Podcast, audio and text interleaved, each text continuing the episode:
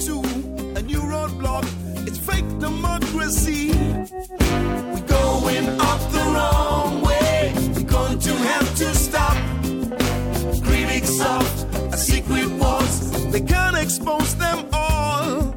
We're going up the wrong So, welcome to Cake Watch, have to stop. episode two or three. Ah, you know, I think we need to start the numbering again. I I, think the pilot has to be episode one. I think you're right. We have to recalibrate. We made a mistake I'm. I'm sorry, everybody. This is episode three of Cake Watch. That's officially episode three of Cake Watch. Episode two never happened. Well, it did, but it wasn't called Well- episode two. I think it's too late to renumber it as well. No, just look, look. This is episode three, episode right? three. Just this is episode three. Because people keep asking me if the when I was promoting episode one, which was episode two, because we had a pilot, people kept saying, "Yes, I've listened to episode We one." didn't think this through, did we? I've listened to episode one. When's the next episode out? And I was saying, Yeah. it's, it's out. And I said, no, no, I've listened to episode one. Yeah. And of course, they hadn't. Listened to the pilot. So. This is a bit Brexit, isn't it? We just didn't really think it through. No, absolutely. But I think it ties it together nicely with your points last week about uh, people people's different understanding of the same language. You're right. That's true. Back to the intro, Steve. Mm-hmm. Um, so, welcome to episode three of Cake Watch. My name is Chris Kendall. I am a European official um, and a die-hard Europhile. Um, and um, yeah, that's me. And Steve? Uh, my name's Steve Bullock. I am a self-employed uh, musician, recording studio owner. This recording studio, in fact, um, and anti-Brexiter. And here is where I enter my disclaimer. I'm here in a strictly personal capacity, Strictly personal. not representing my employer, though I, I happen to love my employer, and that's why I'm so anti Brexit. I was just going to say, do, we still have to do the why we call Cake Watch thing, or can we take that as read now? Let's do it. Let's let, let's tell everybody why we're called Cake Watch. We're Yeah. called Cake Watch because um, cakeism is a thing. Cakeism, the philosophy um, of Boris Johnson, who um, believes that we should have our cake and eat it. Uh, this this is this is stupid, and I don't like it. And Steve, you don't like it either. I don't like what, it at all, What no. we thought is we would uh, we would get together and talk about examples of cakeism, calling it out, um, highlighting its With regard to Brexit, almost exclusively. yeah, I mean it's pretty much a Brexit-based cake thing. Yeah. Um, I was actually thinking about this phrase the other day, though. It should be have your cake and s- and still have the cake to Yeah, eat it should again be if eat you want. your cake and have it, it's shouldn't not, it? It's not actually a very clear. No, I've it's- always thought that. You're not right. actually a very good. it should be eat your cake and have it. Eat your cake and still have it. Yeah, not have your cake and eat it. Because of course you have your cake and then you eat it. Otherwise, you couldn't eat it. Well, you could. Well, no, but at some point it has to come into your possession in the eating process. Do you know what we so you should couldn't not have your cake and eat it. We should, you know what we should do? We should look at how other languages handle that particular concept. Because I, I remember seeing the other day how the French did, and of course I've completely forgotten how it how it is, but it made a lot more sense. Can you remember in German? Didn't you tweet something about how it Yeah, I German? did. I can't remember that either. I feel like you're extrawurst. Yeah, extrawurst is is is is, is perfect. There It's will not- be no extrawurst. Yeah. So there's a long tradition um, of um, extra sausage for the for the British. The British want their extra sausage, um, and they got it at the at Fontainebleau with the with Ma- uh, Margaret Thatcher's abatement, and they've had it um, on many other occasions since. Uh, culminating in the fantastic slice of extrawurst that um, David Cameron negotiated and came back with, and completely missold to the British public, leading to a referendum defeat and the current Mad Max style dystopia in which we find ourselves.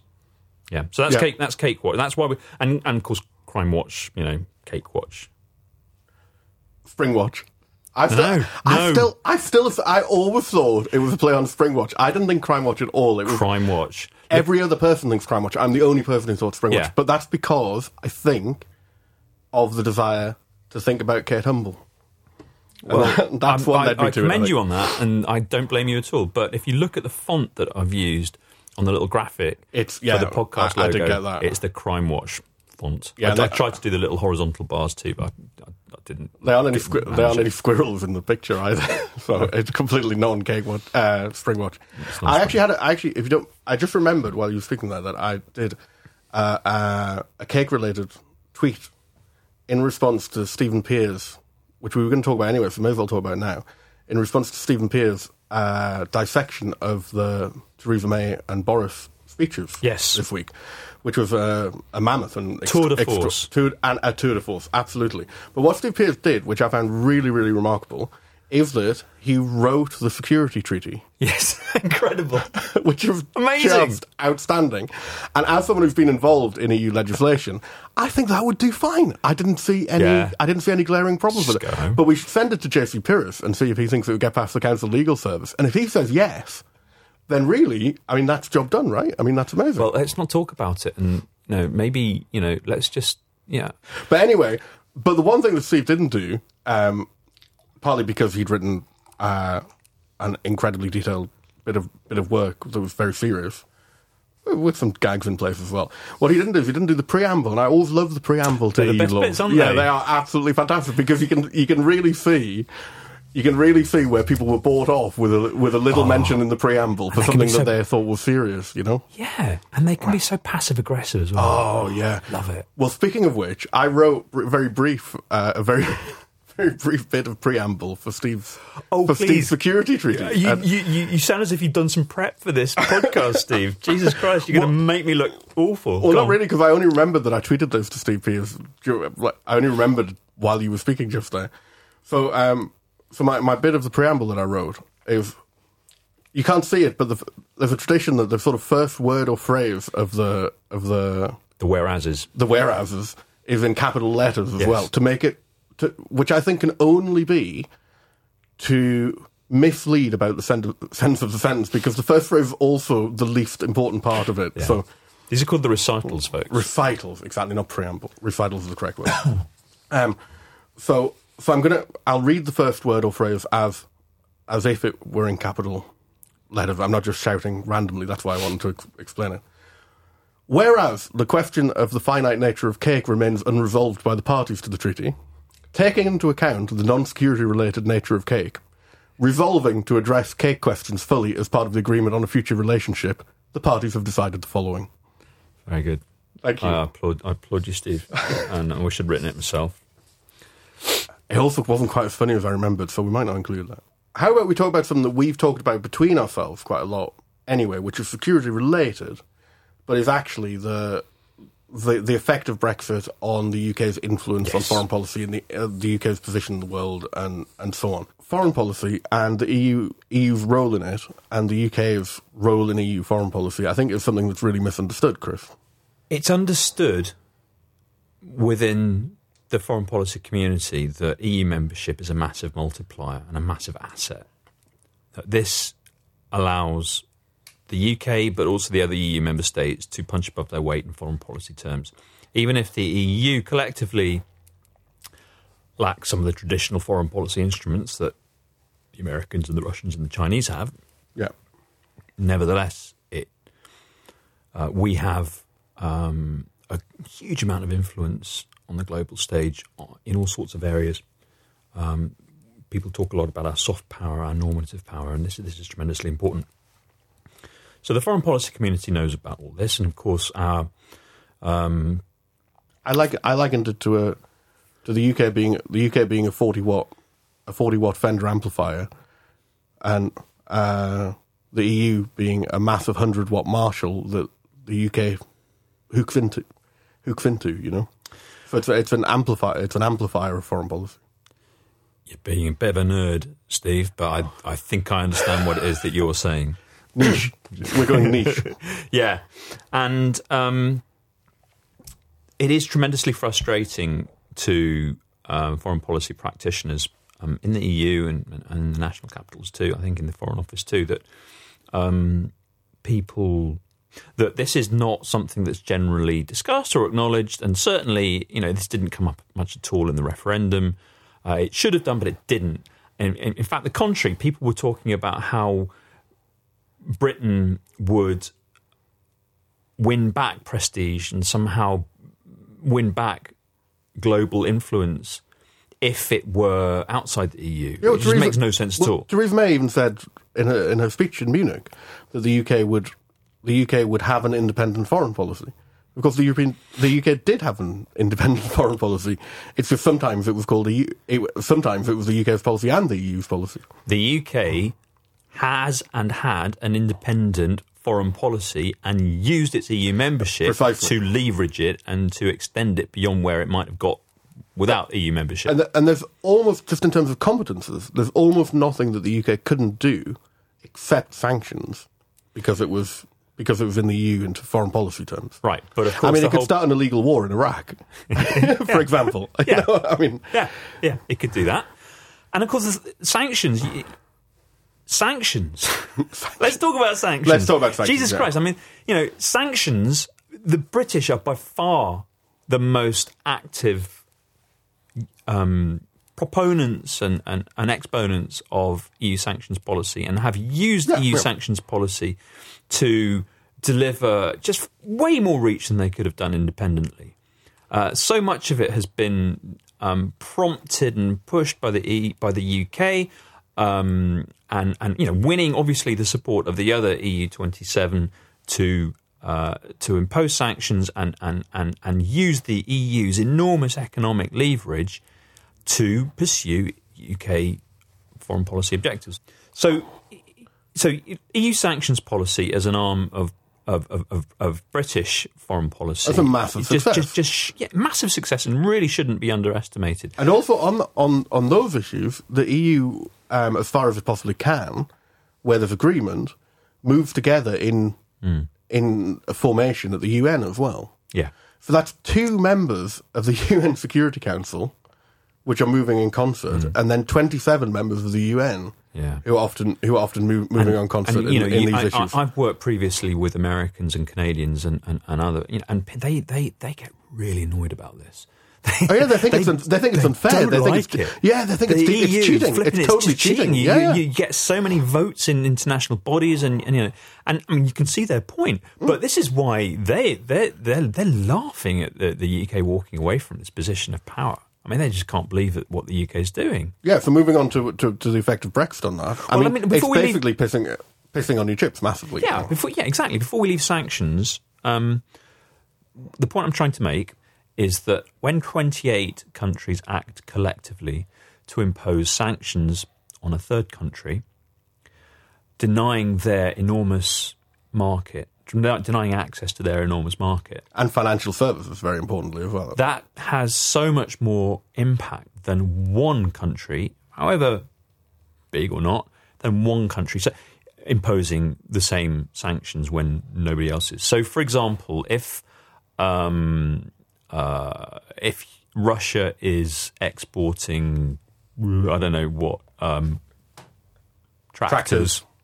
and um, it, it it's it's exporting uh, I don't know a, a huge amount of tractors to the EU market, and that suddenly stops. That's going to impact the Russian economy way more than um, its exports of tractors to one member state. And I, I used to work. Medium-sized. I used to work on Belarus in the commission, and the the sanctions that really got to them were travel bans. Because you can say, okay, well, often you're sanctioning a you're sanctioning a government that doesn't give a shit about its population anyway. So you know, a bit of unemployment and poverty for somebody in uh, uh, isn't really going to bother Putin. But actually, but a travel ban Yeah, that you can't go shopping in Vienna or Paris or Zimbabwe London. was the same thing, wasn't it? Oh yeah, absolutely. They hated that. They really, and in Belarus, they absolutely, hmm. they absolutely hated it. Hmm. And Belarusian, because it was only high level officials who had a travel ban. The high level officials were giving massive bundles of money to junior officials to go to Vienna to to, Yeah. to buy stuff. You know. But also the also the asset freezes as well. I mean, we live we live in a world where money just move, money moves around very very freely, um, and therefore people put their money in uh, the places where it happens to be Hmm. most convenient or most profitable to do it, which essentially mean means London, Paris, Frankfurt, Yeah. and also sanct- the EEA countries are always invited. The EEA countries, enlargement countries, and actually I think the countries of the European neighbourhood are also invited to join in Well, that's the other thing, which is that exactly. So, So, so it amplifies it even beyond the EU very, very quickly. as well. beyond the EU, Yeah, um, because all of our um, associated countries um, tend to join in um, on on these things, and, and that does give us an enormous amount of clout internationally on these things, enormous. And the UK is just walking away from that, and you know it's walking away not from. Um, not not simply from being one of the gang, but but from being pretty much, you know, without overstating it, the UK's influence on this Yeah. was enormous. I mean, and I and it- say was because we're already talking past. Yeah, but I mean, already gone, yeah. enormous in, influence over what the EU did in these areas. Oh no, absolutely. And I mean, I think there's even a even a wider point to be drawn for it. I mean, I have a Spanish friend um, who is culturally uh, culturally an Anglophile. Um, you know, loves uh, loves British music and you know all this kind of stuff. But but institutionally, she gets she gets very annoyed. How you know she's said all along. How come the UK just throws its toys out the it toys out the pram, and countries that are roughly the same size as it or only a little bit smaller than it have to go along with it, but that they don't get to do the they don't get to do the same thing. And I think that that, you know the thing that we draw from this is that the UK has had a bespoke deal all along. Some of it written down, some of it not, some of it uh, some of it de facto. Uh, in that, it does have it does have a slightly dis- it does have a disproportionate influence on, on, on EU foreign policy, and this extends into into other areas as well, not just the formal opt outs and so on. Yeah, in, in, indeed. Um, it, it, its exceptionalism has been almost self fulfilling. I mean, it, I mean uh, I- where, where, you know, this. Where do we go with all of this? I mean, the the British. So, so we hear a lot about here. We hear a lot from the Brexits about you, know, you got to believe it. You got to believe in. You've got to believe in our manif- the manifest destiny of the Manifest UK. be- destiny, you know, Jesus, yeah. and and and the point is, there's an element of truth in all of that sort of massive, arrogant cockiness. You know, that you believe in it, and and and it's sort of. But So then you been spo- we've been, so we've been, yeah. So we've been spoiled by it. I mean, this is my this is my Spa- this is my. Spanish ex- Yeah. colleague and friend's point is that we've been spoiled by Yeah. it. We didn't we didn't actually know what we we didn't know Yeah. what we had here. took it for granted. Yeah, absolutely. and, and took it as something that was was was ours by right. What what we're doing here? So today I tweeted with the hashtag Great Leap Backward, and um, Brexit being the Great Leap Backward as proposed by our Maoist leaders, but of course it's not going to be a great leap backward. Glorious, glorious program for glorification Yeah. of glorious government. What, what we're really doing, yeah, the, the great cultural revolution that is being pushed by our, our dear leaders um, won't actually result in a big bang, great leap backward. It will be. I mean, what we're doing here, Steve, is we are raging against the dying of the light, and it will slowly continue to dim. Well, I mean, there will be there will be some big bang aspects of it. There will be, Yeah. you know, the first year. Um, yeah. the you know, there will be factory closures in the first year. There will be massive There, there tailbacks is for going to be there is going to be there is going to be stuff, but, but it, it, there's an area where it's just it's a massive shame. There was a very good. There was a very good analysis, and I can't remember who did this. There was a very good piece of analysis that I remember reading uh, a little while ago, where um, it was it was argued, I think, very convincingly that what the UK's EU membership has done is mask a lot of its post-colonial decline. So what we, we were in a very we were in in a very parlous state when finally uh, De Gaulle relented and we got ourselves in, uh, and and and what if you, if you look at the UK's economy and you've, if, you know, other much more difficult metrics to track, um, we we our decline post war decline was halted and then reversed Yep. by our EU membership, and that prop has been is being taken away, and so And the you know, reality exposed by it. yeah, know. the reality of the UK as a medium-sized um, international player. I mean, look, we are often accused of doing our country down, and I, I, I don't want to do our country down. I mean, I, you know, believe it or not, I genuinely do have strong attachment and affection for, for my coun- the Yeah, country yeah, of my absolutely. birth. Actually, it's the, it's the effect that this will have on my country that makes me annoyed about Yes. it. Yeah, if I didn't And- give a shit, I would yeah. I would just It's play not that guitar I instead. want my country to be uh, to be shit, but not, you know the point is, I, I my my identity as British and my affection for my coun- the country of my birth is not contingent upon it being better than everybody else or exceptional.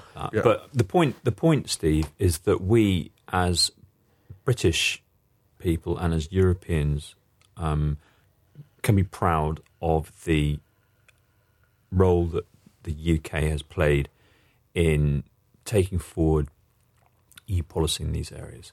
I'm, I'm proud, both as a European and as a Brit, um, at what we've achieved and at what the UK has been able to um, bring to the, bring to this party. Yeah.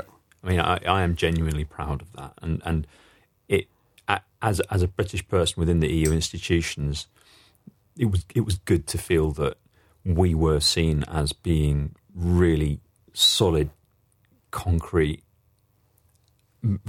adders of value. Yeah, positive, positive, dri- positive posi- yeah. drivers. Yeah, and and you know, and that's not been universally the case. But in in in in, in many areas of foreign policy, um, development policy, as you mentioned, and we should also mention trade policy. absolutely. Um, you know, the UK's contribution has really taken the EU forward into areas where we weren't before, and, and, you know this has been a massively positive influence. That's a great thing, and that's one of the things that makes me so angry about Brexit. Yeah, because absolutely. we're going to lose that. We're losing that incredible access and that incredible leverage uh, that we that, that, that, that, we collectively have in, in, in Yeah, shaping absolutely. our world. Yeah, and that's one of the reasons why I became an EU civil servant. Is I thought, you know, this is a way in which I can, you know, I can do something to help shape the world in in a positive direction in my you know in my humble way. Uh, you know, what, what what a fantastic opportunity for British people to be able to be part of that greater thing and and and and to walk away from that. What the fuck? And um, we you talked earlier about what Theresa May said in Munich. Can you just remind me what what the- what what what, what that she, was? well, she said that we that the UK would fi- finally. I don't. Uh, I'm not sure. She said finally. She said that after Brexit, the UK would have an independent foreign policy. Yeah. Okay. So, right, right. What now? David Davis. I, I should say at this point as well, we could do. We could unusually do lie of the week on this because it's related. It's related to it, isn't it? Well, before you do that, I want to Yeah. finish my thought, which is that um, we're, we're we're now quite used to having the various members of the government say completely contradictory things in their speeches on Brexit. David Davis today in Vienna uh, said the most astonishing, made made the most astonishing speech where he talked about um, regulatory alignment and a race to the top, and how basically what he did was he made a fantastic argument for staying in the single market. Uh, and, and how much influence the UK has had in shaping EU regulations and standards and in driving uh, global growth and global economic convergence and all of those things. But I, I mean, what I got from it was he was saying that they're going to be global standards, not European ones. Um, now, so it doesn't matter because the Europeans will have no role whatsoever in setting those. Uh, They are global standards, and the reason they're global standards is because you've got Fucking 28 ones, major exactly. economies which have already already come together and collectively. precisely, precisely. I mean, this is, is incredible, incredible, isn't it? This is this is haddock cake and eat it from Davis, isn't it? This is ex post cakeism, I think. I mean, and, and, and how this is an argument for stepping back from all of that, I just really, honestly, I don't, I just, oh, I despair, Steve. yeah, I'm so depressed about this whole fucking Brexit business. we should we should say that tonight. Actually, we're recording it. We're recording in the evening, which we don't normally do, and both of us have had quite a hard days as well. So, Yeah. uh, if we're more morose and less fun than, than usual, uh, this is this is why. Now, you were going to talk about Lie of the Week. Lie of the week. Let's do Lie of the Week. Now, do, do your music. I don't believe you.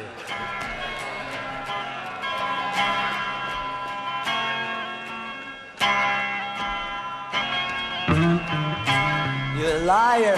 Well, Steve, Chris have- found this one, so we have um, we have a we have a bunch of candidates this week. Unusually, because of course there are so few lies most weeks. Um. Oh, you know what? I, d- I don't know if we should just. I think we should just kind of merge cakeism of the week and lie of the week and ignorance of the week and idiocy of the week because they're just they're all the same. They're all so. Let's do let's do let's do that one. Uh, yeah, Which one? Do- tr- no, no, let, no. Let's just conf- conf- conflate them. Yeah, let's do that. So, Theresa May, in her speech, the headline was I love this. the EU should stop pissing about. I'm literally using her words here. Should Stop pissing us around and start putting the security of its citizens ahead of its ideology. Bazinga. Oh, God. oh. Hang on, could we just go back to the Article 50 letter? Oh, that mentioned fuck. that mentioned I did a tweet on this. The Article 50 mentioned uh, the Article 50 letter actually repeatedly mentioned security, and it mentioned specifically how bad it would be for security if there was no deal. And then, and then we had 11 months of no deal is better than a bad deal. Even in Florence, when the idea was to stop saying no deal is better than a bad deal, a journalist asked Theresa May if no deal was better than a bad deal, and she said yes. So the point of that speech was to assuage fears that the UK was actually uh, was, was actually playing this uh, ridiculous strop of a of a walkout. And when she was actually pushed about it, she just actually couldn't help herself. And she said no deal's better, better than a than a than a bad deal, which it isn't in any sense. But I think in security, more than ever. So this and what and what the speech on security was was she said that the UK had an unconditional commitment to it, and then she went on to say how it was conditional on a trade agreement in lots of different ways. I mean, this is really this is really a bit of a It's just it enraged me. This enraged me, and, And I- and it enrages me. And actually, the sh- the real shame about it, the real shame about it was that actually what she said on security itself and security cooperation wasn't actually unreasonable. Well, I want to come to that because there's there's there, this is the thing is that there is a whole bunch of stuff here that is win-win, and and and we shouldn't pretend that there is not a, a, a huge potential for cooperation. yeah, absolutely. Also outside the EU, And a huge, and a, but a huge appetite for it from both Ah, sides as well. Yeah. I want to I want to come to that, but let me just finish bitching about this awful piece of so. Theresa May warns the EU not to put ideology before citizen safety. Um, by ideology here, I think she means rules. Rules, in it? Rules.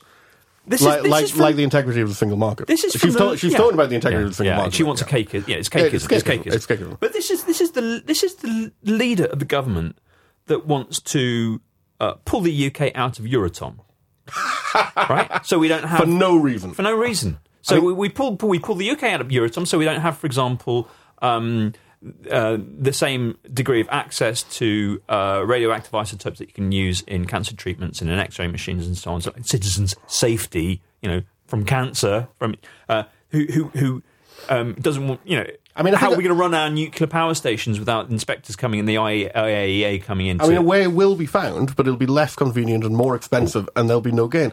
I mean, I, it is. You can't say that this is contributing to citizen safety. It is No, endangering. it's- it's- ways it, it found, can but- only be negative. Like it can only have negative consequences. I mean, I had this, which I think I, I mentioned in an article I, I wrote a while ago. I, I was walking across the park in Park Leopold in Brussels, and I ran into uh, a colleague of mine who uh, is an energy expert now in the private sector, um, and I hadn't seen him for a while. Chris is just Chris is really good. Grief. Chris is. Re- it's partly my fault for providing the wrong glass, but Chris has just poured the worst poured glass beer I've ever seen. Actually, and Oh my it- God. it's a Westmalle. We're drinking. We're drinking Vedett and Westmalle double I'm Light for ashamed. the- for How many beer. years have I been in Belgium? And yet I can. No, but I do That's actually have a shocking. Westmalle glass, and I should have got it for you, but I was too. I was too lazy when we switched from Vedett to Westmalle. I'll have to put get a photo to change the that in a, in a, in a uh, it's just Just- to be honest. I, you shouldn't publish a photo of, of, of a Westmalle double in a Vedett glass because that's already just wrong, that's isn't it? already yeah. I mean that's already a, a that's thing. already a wrong one. Yeah. Oh shit! Put me in it as well for to avoid deniability. yeah. So um, well, I was on about Brexit and so on. I think I was talking about wasn't I? you, were too, you were in Park Leopold and you bumped Ah, yes, yeah. So I was in Park Leopold, and um, I bumped into uh, uh, uh, someone who I like very, very much, who I get on with very, very well. And he saw me coming from from, from out, you know, sort of 40 meters away, and I'm a slow moving land mammal. And when he got to about 20 meters away from me, he went, All right, Steve, fucking Euratom. What is the deal with that? Why would they fucking do, why would they fucking leave Euratom? What the fuck harm was Euratom doing? Where was Euratom on the fucking ballot paper? Jesus Christ, Euratom. I mean, fucking hell, we'll sort something out. But we're looking at we're looking at we're looking at five years of everybody work everybody in this in this area in the EU work, working on this to, to find a way to do to get back to to get back to where we are. I mean, the UK doesn't have a single objective It's not just Europe. I mean, Euratom's just a, possibly- Euratom's just a drop in the ocean, Steve. The, the European arrest warrant. You know, you well, got- well, no, no, but this, got- no, but this, this is kind of my, this is sort of my point about this is sort of my point about the reasonability, the reasonableness of uh, of that in that in in aspects, Theresa security speech was pretty reasonable. In that, she kind of went, "Oh yeah, you, you, you, yeah, we definitely want to be in the European ref. We then definitely just wa- don't leave. But at least she was t- she was taking a non-cakeist view of that. Actually, she said European arrest warrant and where that comes with the ECJ jurisdiction, as so long as it respects the legal order in the UK, blah blah blah. Um, then we're going. I mean, she cro- she crossed a red, she crossed a stupid red line on the ECJ over that, which I really hate to I really hate to say it, but that was a change of policy, and it was a change of a stupid policy. The great question, I think, um, who tweeted on this? I think Charles Tannock tweeted on this. That uh, she's accepted that, so she's accepted that there'll be an el- some some form or element of ECJ, direct or indirect, jurisdiction over the things that uh, the UK opts back into. I mean, I think it would be indirect if it happens, but um, that the UK would want to opt back into in this area. But there are other things that it could opt back into that they say that they they can't because of the ECJ red line. So that's where that's where the inc- the inconsistency is. Yeah. But but actually, in that area in that area, it would have been fine. But she she gave this incredible quote about ideology. I mean, what's the what's the quote? again? I'm going to read. I'm going to read the quote again. Uh, that yeah, that the EU must not put citizen security ahead of ideology. Well, the EU It's should, just offensive. the EU responded. it didn't, but the EU should, the, the EU response to that, and the response of Romania should be that the UK should not put citizens' prosperity ahead of ideology or, or security, or or, or, or, nuclear fuel, or uh, and and so on and so forth. I mean, this is. I mean, Brexit is at, at this point a purely ideological thing. Purely. I mean, because there are no possible. Up, I mean, there are no upsides to it. We've seen that the It's a religion. It's, it's the great leap backward. It's a cultural revolution. and we've seen that these marvelous, you know, these these amazing trade deals that we're going to have. We've seen what the projections say about these. We've seen how little how little difference they make. They're a positive thing. They should be pursued where possible, but uh, they're not going. To, they're not going to make a giant. It's a faith-based it's a- project. It's a faith faith based policy. As Damian Green Yes. Told the BBC the other day that this, that there is, there are ministers who are who are using faith based faith based policy making, which is an absolute sho- an absolute absolute shocker. Um, anyway, so so you know, Theresa May. Um, you know, it was it was cakeism. It was offensive. It was it was it was really it it, it, it put my back up. You may you may you may tell. Well, one, one of my things, one of my things about that it really put my back up about was the linking it to the linking it to trade as well, and saying if we can find innovative solutions in security, then we can find innovative Yeah. solutions in trade because it's re, it's a real apples and oranges thing. We're really not comparing like with like there. The legal order as related to foreign policy is is very very light and much less exclusive than the legal order related to, to trade. You know. the, the time has come for me to broach this. Um, this is something that I, wanted to get to, and I think now's the moment.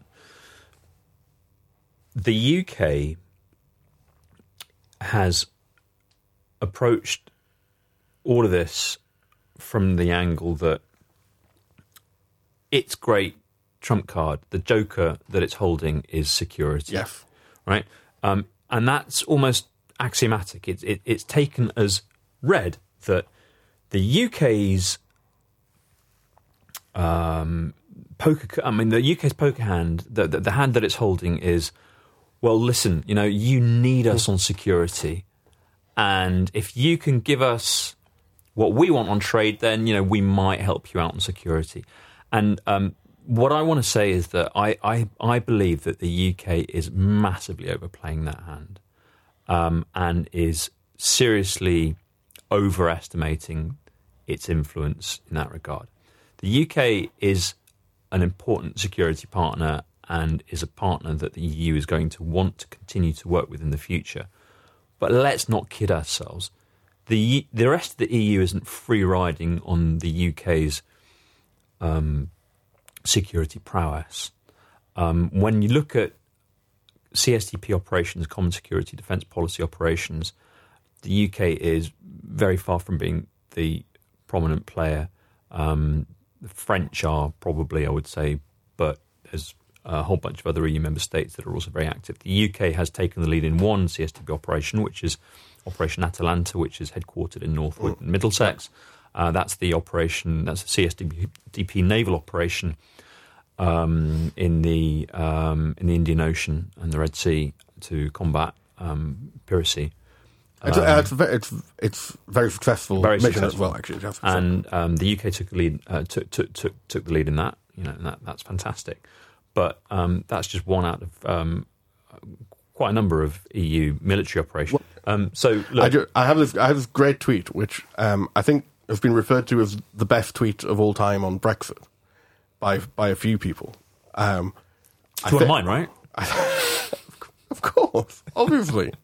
It's actually by to, um, uh, Thomas Thomas Cogley, uh, who is at Johnny Johnny Pixels. But we'll put the, we'll put this on the. Yeah, I know, absolutely. Actually, hang on. Who? I haven't even seen this. Which, Uh, I'm useless at Twitter.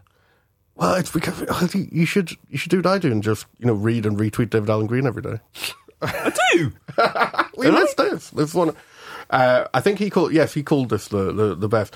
Uh, I'll just read it verbatim because it is outstanding. The EU de- EU lays down a royal flush. UK looks at own cards. Mr. Bun the Baker, Pikachu, a Shadow Launch, a Fireball spell, and the Fool. Nailed it. Absolutely nailed it. That's outstanding. Shall I read it again? It's Yeah, so good. I'm going to read it again. EU lays down royal flush. UK looks at own cards. Mr. Bun the Baker, Pikachu, a Shadow Mage, a Fireball spell, and the Fool. Well, somebody else said So something. what is a Shadow Mage? a shadow? Oh, really? Oh, I mean, very briefly. Um, a shadow mage would be um, a wizard who is on the dark side and so um, has powers in the sort of shadow. Don't, ironic- don't ask me, Steve. It is ironic that I do look a bit like a wizard, and I can't, very and I can't say a you word look for like a wizard. massive D and D larper, and in fact, you know nothing. You don't even know what that means. Do I had a great tweet. No, I had, the, I had, a, I had a great tweet though from um, uh, after I can't remember which yeah. I'd, I'd been on the TV, and, Yes. so, and was it Peter Foster? It was. I so- thought- it was brilliant. It was somebody. loved it. was somebody. It was an. It was a political editor of a paper. Right? Eh? It was, yes, I think. it I was. think it was PMD Foster. Right? I Yeah, somebody Peter said Foster- that uh, the the the, the, guy off. Um, No, no. They said. They said there, there's a real live Wookiee on Newsnight tonight. I don't know, Wiki. You look like an, you look like a proper wizard. You look like a D and D larper, and I find it no idea what you're talking unbelievable that you don't know what I'm talking about. Listen, I fucking um, despair. somebody- you, th- you thought my thing about the amplifier was niche. Steve, that that that that's fanta- that is a fantastic tweet. I concede. Um, somebody else, and I wish I could remember who it was, said something along the similar lines, which is that the um, EU is playing chess while the UK is playing drafts, and it's not even drafts. It's like Snap. yeah, It's not even using the same equipment. That's the thing. You know. Exactly, it was something along those lines. But I mean, it, it, it, it, they're all hitting a very important point here, which is that, and it's what we've discussed also in our two previous episodes, which is that the two are just speaking different languages. Yeah, absolutely. An unconditional guarantee on un, unconditional guarantee of cooperation and security mean I mean, that's not a language thing. That's unconditional guarantee of cooperation on, mm. on security. That's saying we want to do exactly what we're doing now, and nothing will change, and we're willing to do whatever's necessary to do that. Because as soon as you're not willing to do whatever's necessary within reason, within reason, fair enough. But as soon as you're not willing to do whatever's necessary to do that, it's not an unconditional guarantee. It's a specifically a conditional Exactly. guarantee. Unconditional means you're not using that as some kind of poker chip or Brexit means. Brexit. Unconditional means unconditional. Right. Yeah. Uh, you know, you can't use security as a as as as a, a negotiating tactic as as, as leverage. Um, if you're going to do that, um, then it's no longer unconditional, is it? Speaking of speaking of this, speaking of unconditional and leverage and negotiating leverage, um, I saw that uh, Politico today reported uh, from senior sources in the UK government that the plan to withhold divorce divorce settlement payments was sort of back in play in in cabinet, Seriously, and that um, this is it. You know, again, and all that, that, and does that, is and that, uh, and that and that it would be de- and that it would be dependent on the agreement of a trade deal as part of the ex- as part of the X agreements. They're still do they're still doing they're still doing the we Brilliant. can we can do it we can do a binding trade deal a legally binding trade deal um, by the end of the Article 50 period, which which was ne- which was never possible, but. 13 months out from the end of the Article 50 period is a- absolutely, absolutely not possible. All that does is destroy your credibility. And actually, there's been something of a drive to try to increase the credibility. I mean, I think the elements of May's speech were an attempt to increase credibility, um, and to and to, no, no. I mean, I think the the the But, you know, but the, con- the content might have been, but the, the framing the framing was dreadful. was, was, Yeah. was, was, and then yeah, but the people that stuff around the, it. but the people that I mean, there was one. There is one. I can't believe I've, I've pushed myself into a corner of defending Theresa May here. But the, but the, the people that you've really speaking, the decision makers that was speaking to in that in that speech, know that there'll be political framing for the for the for the home audience. Um, what they're glad about is that the entire speech wasn't playing to the home audience, which previous speeches have. But as we said last time uh, during the last episode, the people that she's speaking to understand that there's political framing. The shock is that the political framing, But they choose that political framing. the political framing seems to infect also the content, and um, it then becomes impossible to unpick the, the, the real content, the serious content from from from the framing. Uh, and and the whole thing just gets lost in a Yeah, welter yeah, of absolutely. inconsistency and non credibility, and you just lose faith, you lose trust, you lose goodwill, and you are where you are. Yeah. Look, Shall we, we haven't even got to the most serious lie of the week yet. Oh yes, yes. Oh, I mean, this is a corker actually.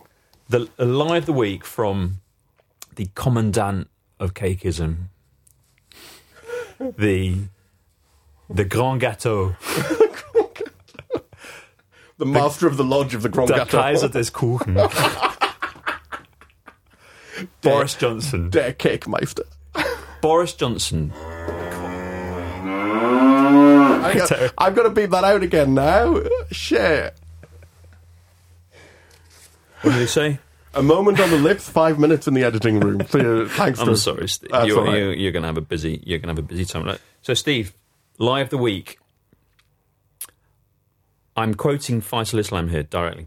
Asked by Emily Thornberry how to square customs union single market exit with no Irish border, Boris Johnson, that's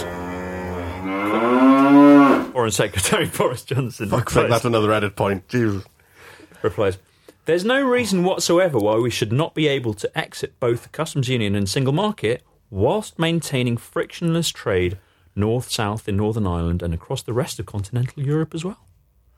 Chris, what's, in a nutshell, what would you say the point of the single market and the customs union are with regard to borders?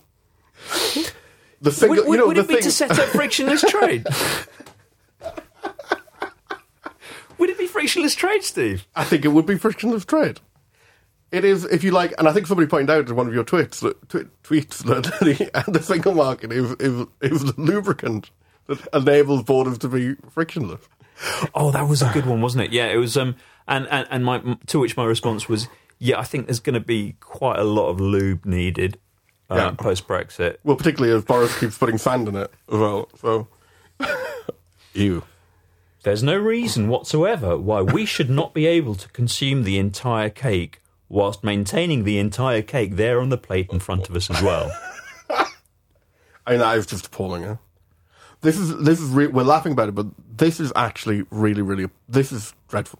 This is really, really dreadful because we know it's the only solution for Northern Ireland to to remain in the single market and customs union. Customs union. That's that's the only solution to this, right? Yeah.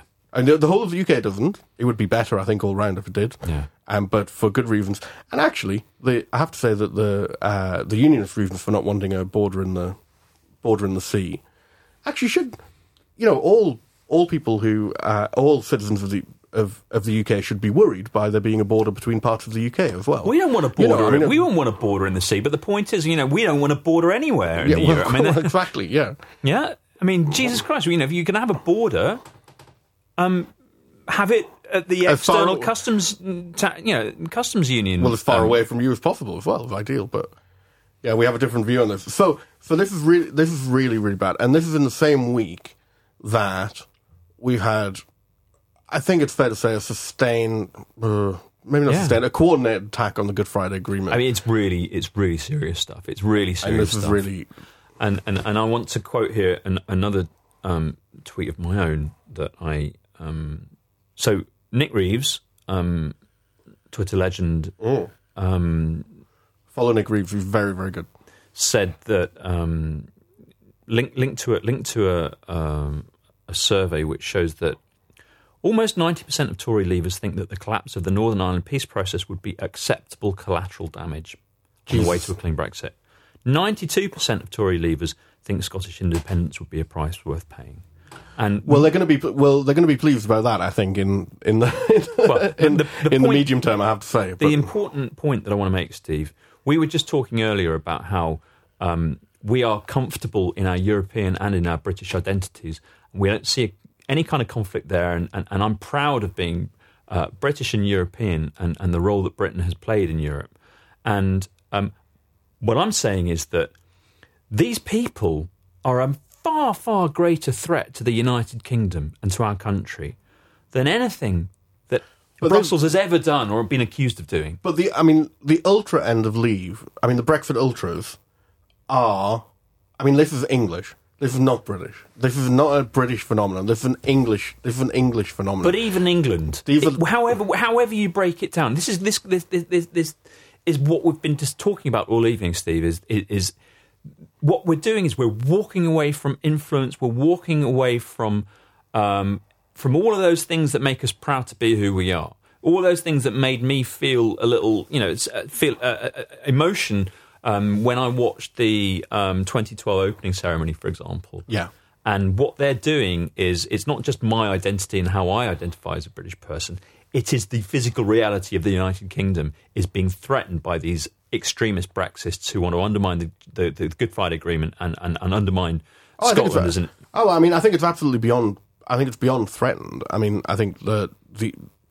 I think it's very unlikely that in ten years the UK will be in the uh, will have the arrangement that it that it that it Yeah. currently has. I think there's a difference with the a difference with the Good Friday Agreement is that it has the potential to, and we shouldn't. Uh, There's no, there's no joke about this. It- no, there's no There- joke about it, it. it could go seriously pear shaped. it could go. It could go.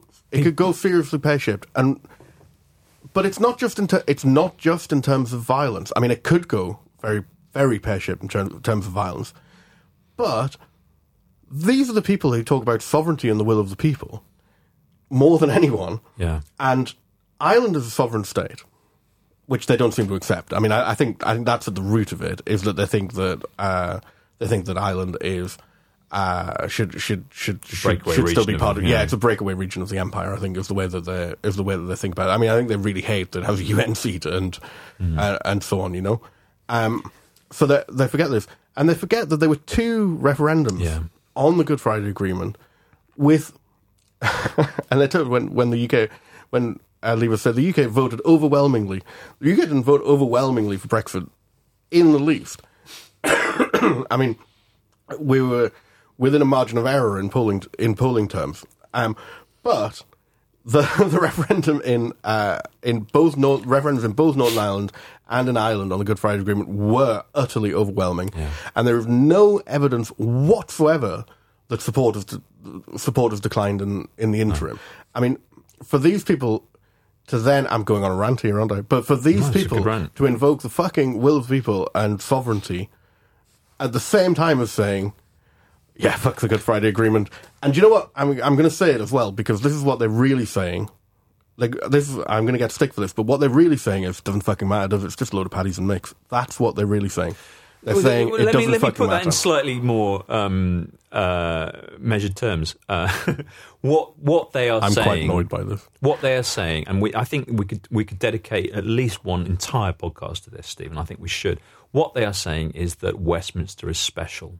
Yeah. they are exceptionalists. Special Westminster is special, and any other tier of government doesn't have the same legitimacy or any legitimacy, It- it whether it's Brussels it- or Hertfordshire County Council, not even or any other tier of government. Any other government. I mean, the Irish government, no, the sovereign Irish government, Nothing. doesn't have. Yeah, Nothing has the same degree of exceptional specialness 'Cause they're as their special. precious fucking makes me. This makes me so goddamn cross. This is this is this winds me up. And this brings us to our final um, lie of the week. Li- Is it Ah. lie or is it just fucking stupidity? moronic stupidity. Well, I've called it ignorant cluelessness, but whatever you know, whatever floats your boat. I, I'd go further than that. I'd say it's moronic stupidity because it's dangerous. You need stronger words. It's not just somebody being mistaken. There's, I mean, there's dangerous stuff. It's There, there is, there is. I think that there, there, there's. We saw it today in this um, video that was being circulated of Julia Hartley Brewer, and I'm not going to link this in because she doesn't deserve the oxygen. Um, but um, there well, well. I've, I've I've tweeted it anyway. So if Yeah. you if you if you if you Google Julia Hartley Brewer and Gatamu, you'll you'll you'll find it with some comment from me. on it. the, the, it- it's this blithe ignorance that exists within this Brexit echo chamber where they're simply not being challenged um, or they're, what they're not they're not listening to challenges they're not accepting challenges and um, I think that this is from the same stable so former Tory Treasurer Lord Marland was talking up uh, Brexit and the huge opportunities that exist for trade agreements with Commonwealth countries. And he said Singapore would not be a problem. Singapore, there's a whole other discussion there about Singapore, but um, uh, to do with um, the complexity of EU trade policy Yeah. and the role of the Court of Justice. But I'm getting distracted. But but, but, you- but we can allow him that he might even have a point there. so Singapore would not be a problem. Malta would not. Cyprus would be fine. All right, gang. we, we, Singapore, Slice Malta, of cake to the first person who can spot the obvious mistake in this sentence. The two obvious mistakes in this sentence. Which, which which of those three countries are members of the EU More than half of the countries he mentioned in that quote are members of the EU. and would therefore, by definition, be a problem when it comes to trade agreements? I mean, this is really. I, I mean- how can we get to this? Oh. Why? co- Why don't people Google?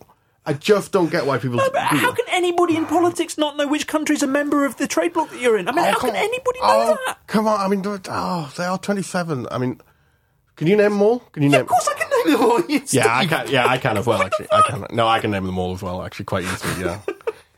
Uh, for Slovenia, it gets missed out. But apart, I mean, I know I can. I can obviously name them all. I mean, but come then, on. yeah, but then I can visualize the protocol order going around the table. So uh, that's a, you know, not everyone get, not everyone has the same the, the same thing in their head. All right, okay. We, we, you know, we, we work. I mean, but come on, this is not hard stuff. I mean, it's So these are not politicians hard. and policymakers. I mean, they should know this. They really Or- should or, know Or they should have it a little card in their inside. If they're going to talk about it, they should have a little card. Don't And open your gob and stuff. I mean, come on. But I think this is the thing. It's the blithe. It's the blitheness it because, like with Ireland, for the the Irish border, Irish Northern Ireland border, for the ultras, fundamentally, it doesn't fucking matter.